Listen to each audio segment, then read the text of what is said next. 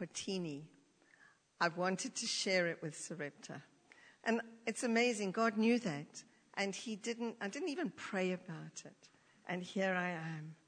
Okay, I'm going to set the scene. It was the time of the Christian persecution, especially in Rome.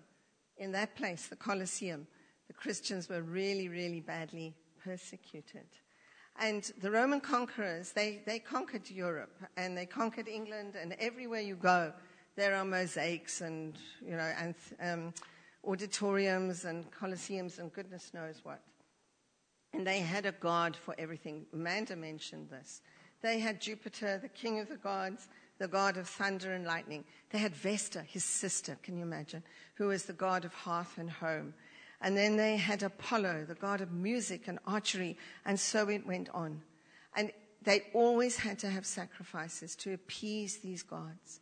And into this melee of debauchery, violence, and goodness knows what came Christianity.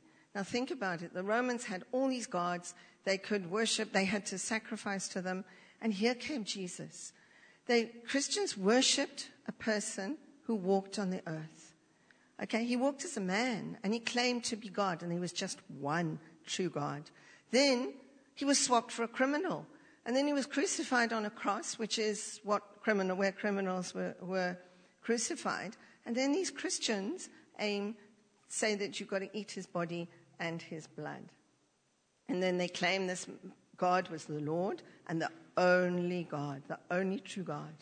Now, Nero wor- worshipped, um, ruled Rome, and he was mean and nasty, and he hated the Christians, and he would cover them in, in um, animal skins and let the dogs eat them at his garden parties.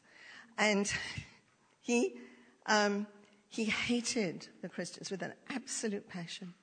And into this world of persecution and pain came Potini. She and her family were summoned from Carthage, where she was evangelizing, so she knew the Lord. And her eldest son was in the Roman army. And he was told that if he, um, if he betrays Christians, he can get all their wealth. And he didn't. And he went to prison and he was killed. And Potini, Nero said, You've got to go to my, my daughter and you've got to, to talk to her. And he was convinced she would be, uh, Potini would be converted to paganism because of the riches of his daughter. But the opposite happened because she knew her God and she was an evangelist at heart. And they became Christians. And so she was imprisoned, and Nero gave her one more chance. Said, You deny your God, and I will set you free. So then she said no, and she was thrown in a well. And Potini, who died and went to the Lord in a Roman well, he met her in a Samaritan well. And I've asked David to come and read the woman at the well.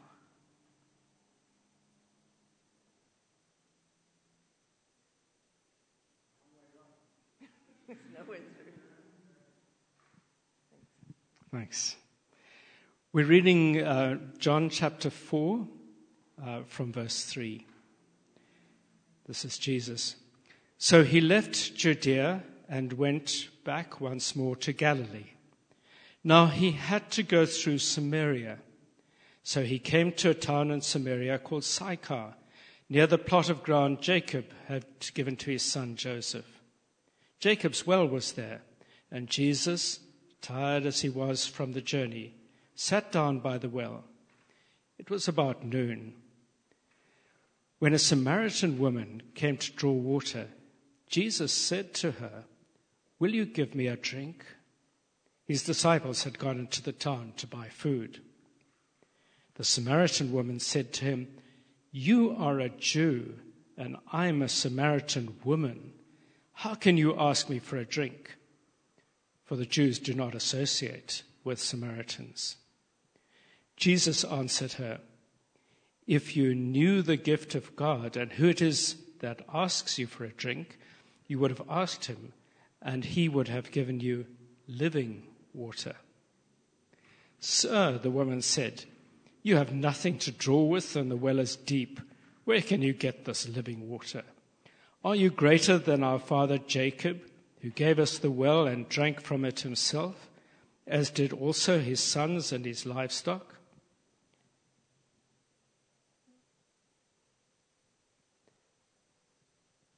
Jesus answered, Everyone who drinks this water will be thirsty again, but whoever drinks the water I give them will never thirst. Indeed, the water I give them will become in them a spring of water welling up to eternal life.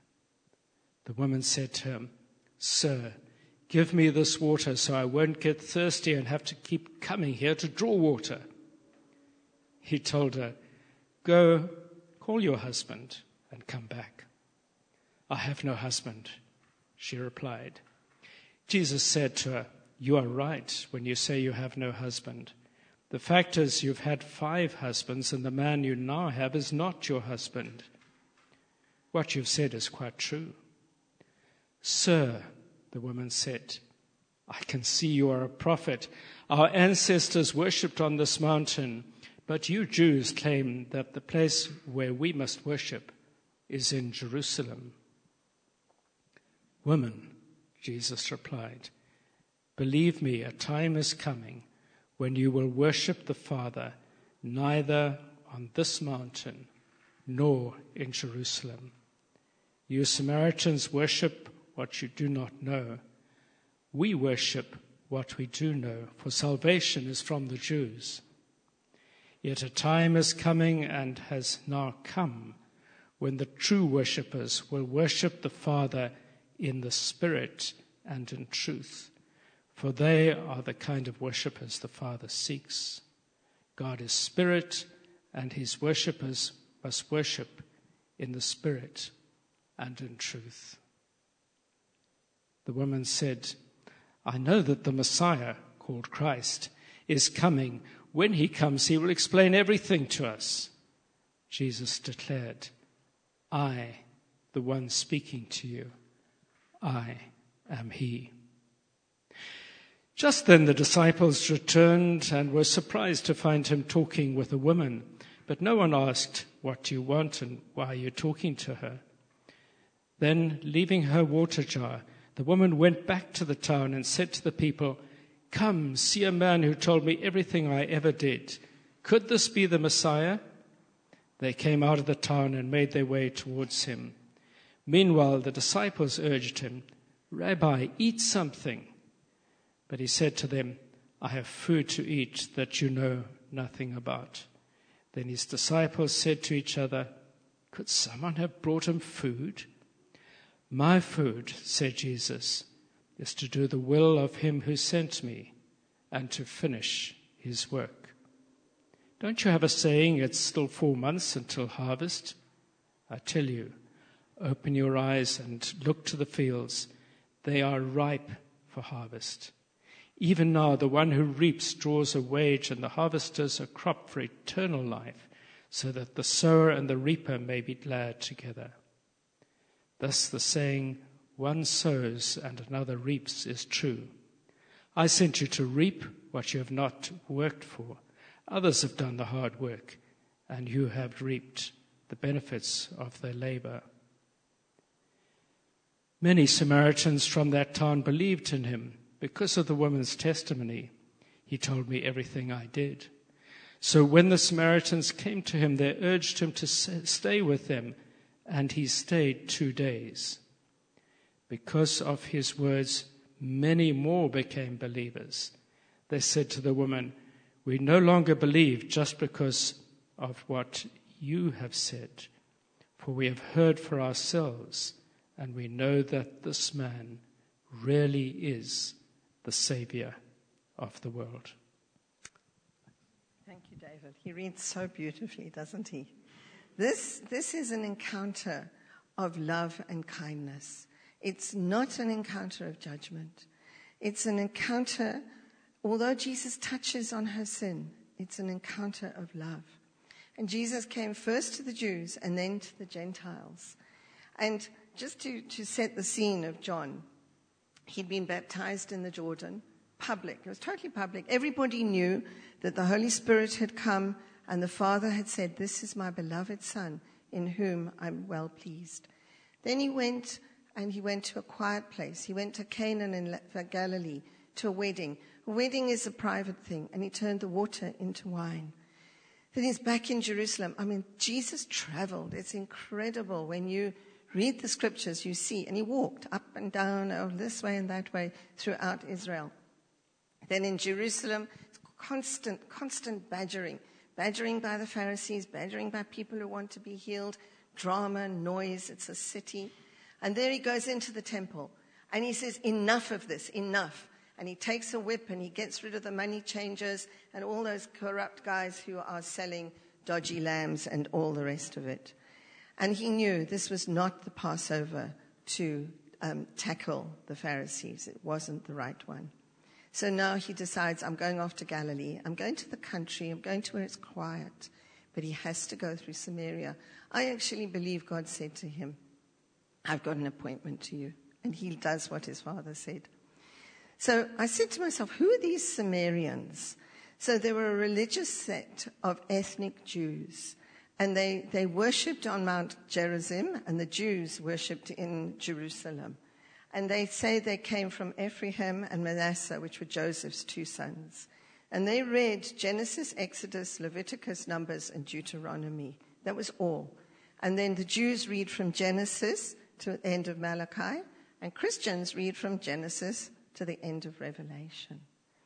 And the situation was so bad that by the time of Christ, the Samaritans were hated. Now, the Gentiles were considered as dogs by the Jews, and the Samaritans were less. They were like those mangy mongrels with scabies and goodness knows what. And here we have the woman at the well and remember John 3:16, God so loved the world that he gave his only begotten son that all who believe in him would not perish but have everlasting life. And here comes Jesus to the well where Jacob met his wife Rachel. And it was hot, it was dry, it was, the, um, it was lunchtime, it was noon. And here the Son of God, he was hot, he was thirsty, he was dusty, and he sat down by the well because he wanted to drink. And I love his disciples. I just love them. They said, No, no, no, we're hungry. We're going to buy food. You know, they, they're really of the earth earthy. And another time they wanted to call fire down from heaven and destroy these Samaritans. You know, they're going to do the job themselves, get rid of them. And Jesus went, No. And men did not draw water from the, um, a well in that culture. And along comes a Samaritan woman. I believe God knew. He, he orchestrated all this. And she was coming to draw water. And she wasn't wealthy. She would have been a servant. And now Jesus, a Jew, not only a Jew, the Son of God, he must have had something amazing about him, says to her, Give me a drink. Shock and horror. How, how can he speak to me? And the Jews don't even have anything to do with the Samaritans. And she would have known about Jesus. You know, it's, it's a small country, there's gossip. She would have known about this man. This man who called himself the light of the world when it was the feast, when all the torches were lit, when they could be seen all over the country. This was a spectacle. They didn't have electricity or anything like that. Jesus says, I'm the light of the world, not this. I am the light of the world. She would have known as at the Feast of Tabernacles when they'd had a long, hot, dry summer, they, and they poured out the, the water. That was an act of faith, saying, God, we trust you. We trust you to give us rains. We trust you to give us winter rains. And then he starts talking about the gift of God and living water. So she knew these stories and she was confused. And he talks about living water. But Jesus was talking about the Holy Spirit. And Ezekiel 36, 25 to 27 says, I'll sprinkle clean water on you, and you will be clean. I will cleanse you from all your idols, and I'll give you a new heart and put a new spirit in you. I will remove from you the heart of stone and give you a heart of flesh. I will put my spirit in you and move you to follow my decrees and be careful to, to keep my laws. So water is a symbol of the Holy Spirit coming to a person's life with cleansing and salvation. She didn't have a clue. She didn't have a clue what God was talking about. And then she goes on and talks about, um, Jesus talks about drawing water and not thirsting again. And she just doesn't know what this is. And he talks about an everlasting life. And then she sort of gets it. But She doesn't want to keep coming to the well. She's alone. She's lonely. She doesn't come with all the other women. And she says, Jesus, give me this water so I don't have to thirst again. But what she was really saying was, so I don't have to come to this well in the middle of the day when I'm all alone. And Jesus simply says at that point, go and find your husband. Go and bring your husband. And I thought about this, and in that culture, maybe she was a child bride, maybe her husband didn't like her, maybe he just divorced her, maybe he was cruel, and then she sort of said, I'm, I'm done with husbands, I'm just going to live with a man. And which is what she did. Perhaps she was widowed. Perhaps she was, she had the pain and the grief of burying her husbands. And God knows. He, he talked about her husband.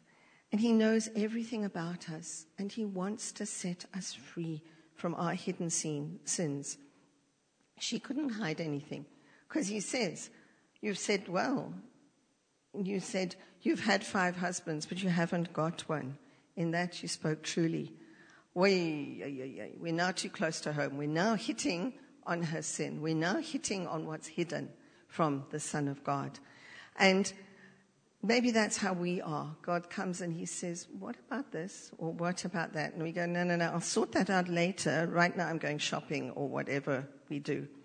And then to dodge the, the question, to dodge what He's talking to us about, she says, Now where, where, do, where should we worship?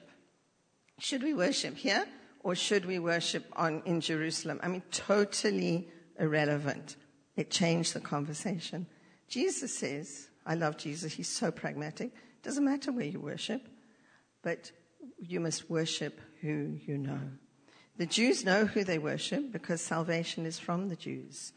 And the important thing Jesus said, the hour is coming and true worshippers will worship in spirit and in truth. And the Father is seeking such that worship him. And I thought about this. I've often thought about it. And this is my understanding. Worship needs to come from our hearts, from a relationship of knowing who God is. It's our whole being. We can wake up in the morning and worship God and just declare Him as the Creator. We can thank Him. We can praise Him.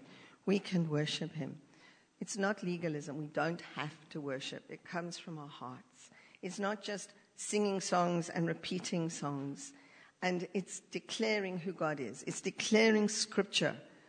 And it's part of loving God with your whole being. The Pharisees were more concerned with appearance and what they were doing than relationship with God. And that's why Nicodemus is so unusual.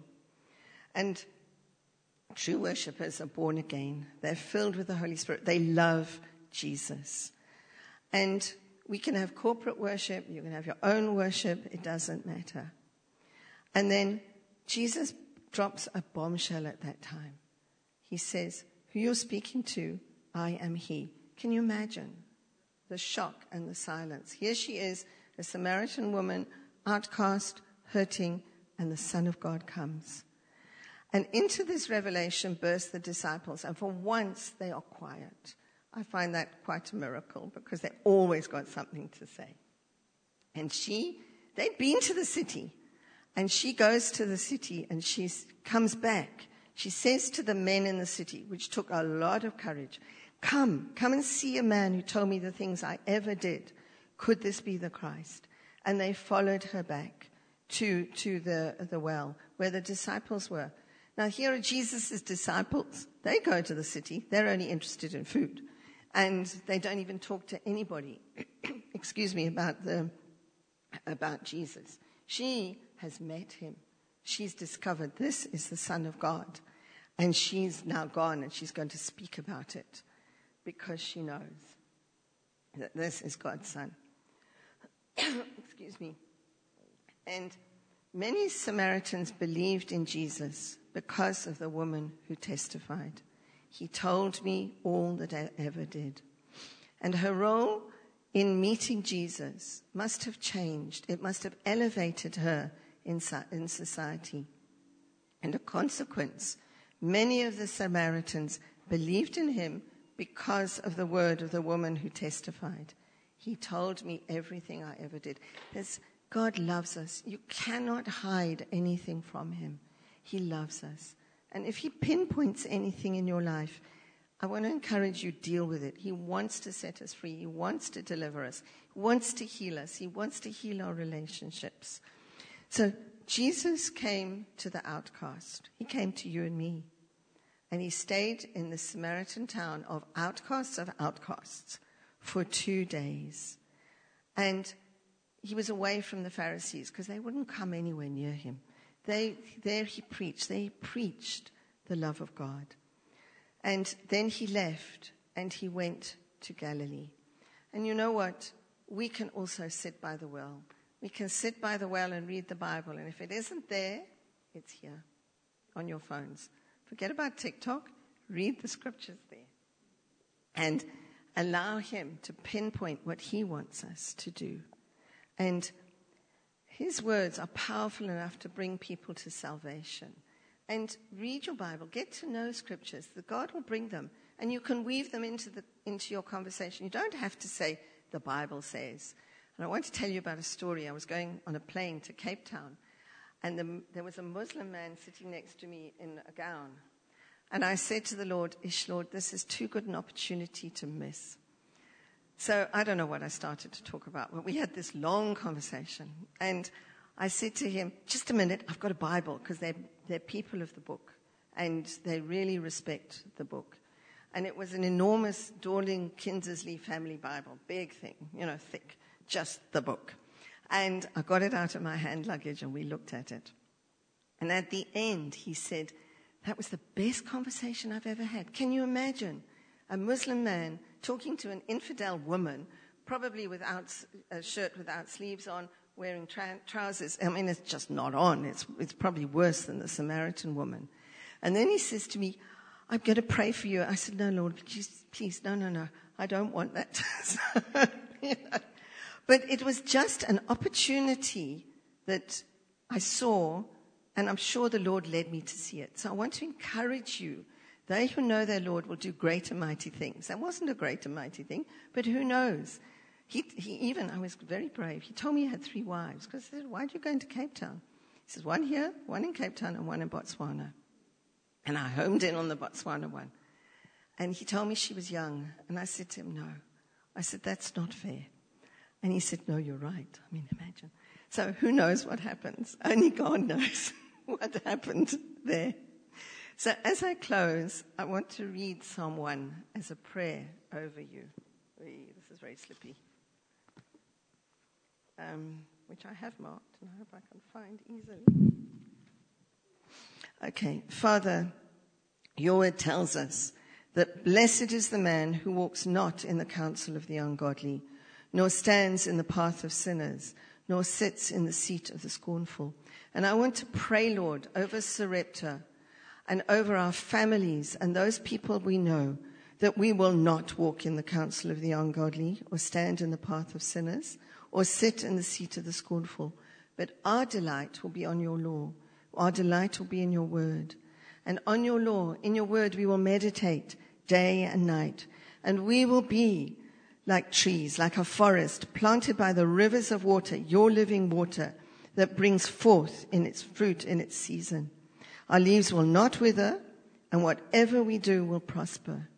And Lord, your word declares and we join that. The ungodly are not so. They are like the chaff which the wind blows away. They will not stand in the judgment, nor sinners in the congregation of the righteous. For the Lord knows the way of the righteous, and the way of the ungodly will perish. And so, Lord, we declare that is true. And the righteous will flourish like a palm tree and grow like a cedar in Lebanon. Those who are planted in the house of the Lord, they will flourish in the courts of our God. So, Lord, I pray that we as a church, as a people, our families and friends, and those we meet will flourish. And we will bear fruit in old age. We will be fresh and flourishing to, to declare that the Lord is upright. You, Lord, are our rock, and there is no unrighteousness in you. So, Father, we thank you for your word. We thank you for the amazing courage that the woman at the well, Patini, showed in times of persecution. And I pray, Lord, that you would just open our eyes to see those that you want us to see as the fields are white unto harvest. Some of us will reap, some of us will sow. But may you give us the words and may we be sensitive to your word, to you talking to us as we go through our lives. Thank you, Father. Amen.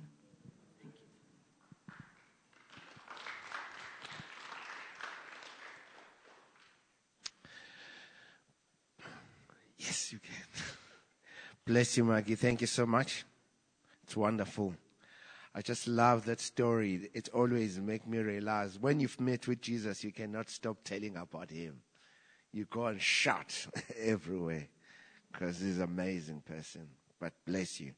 Um, we're just going to have 10 minutes, grab the tea and the coffee, and then um, we come back for the AGM. Um, but if you're visiting us for the first time, there's a card at the back there, the Connect group, they can help you to fill it up. But just a 10 minutes of tea and coffee, and then, yeah, we can come. Those couches, you can sit on them, guys. They're, they're not there as a decoration. you can sit right there, if, grab the cup of tea. I call that a coffee cafe lounge on that. But bless you. Thank you so much.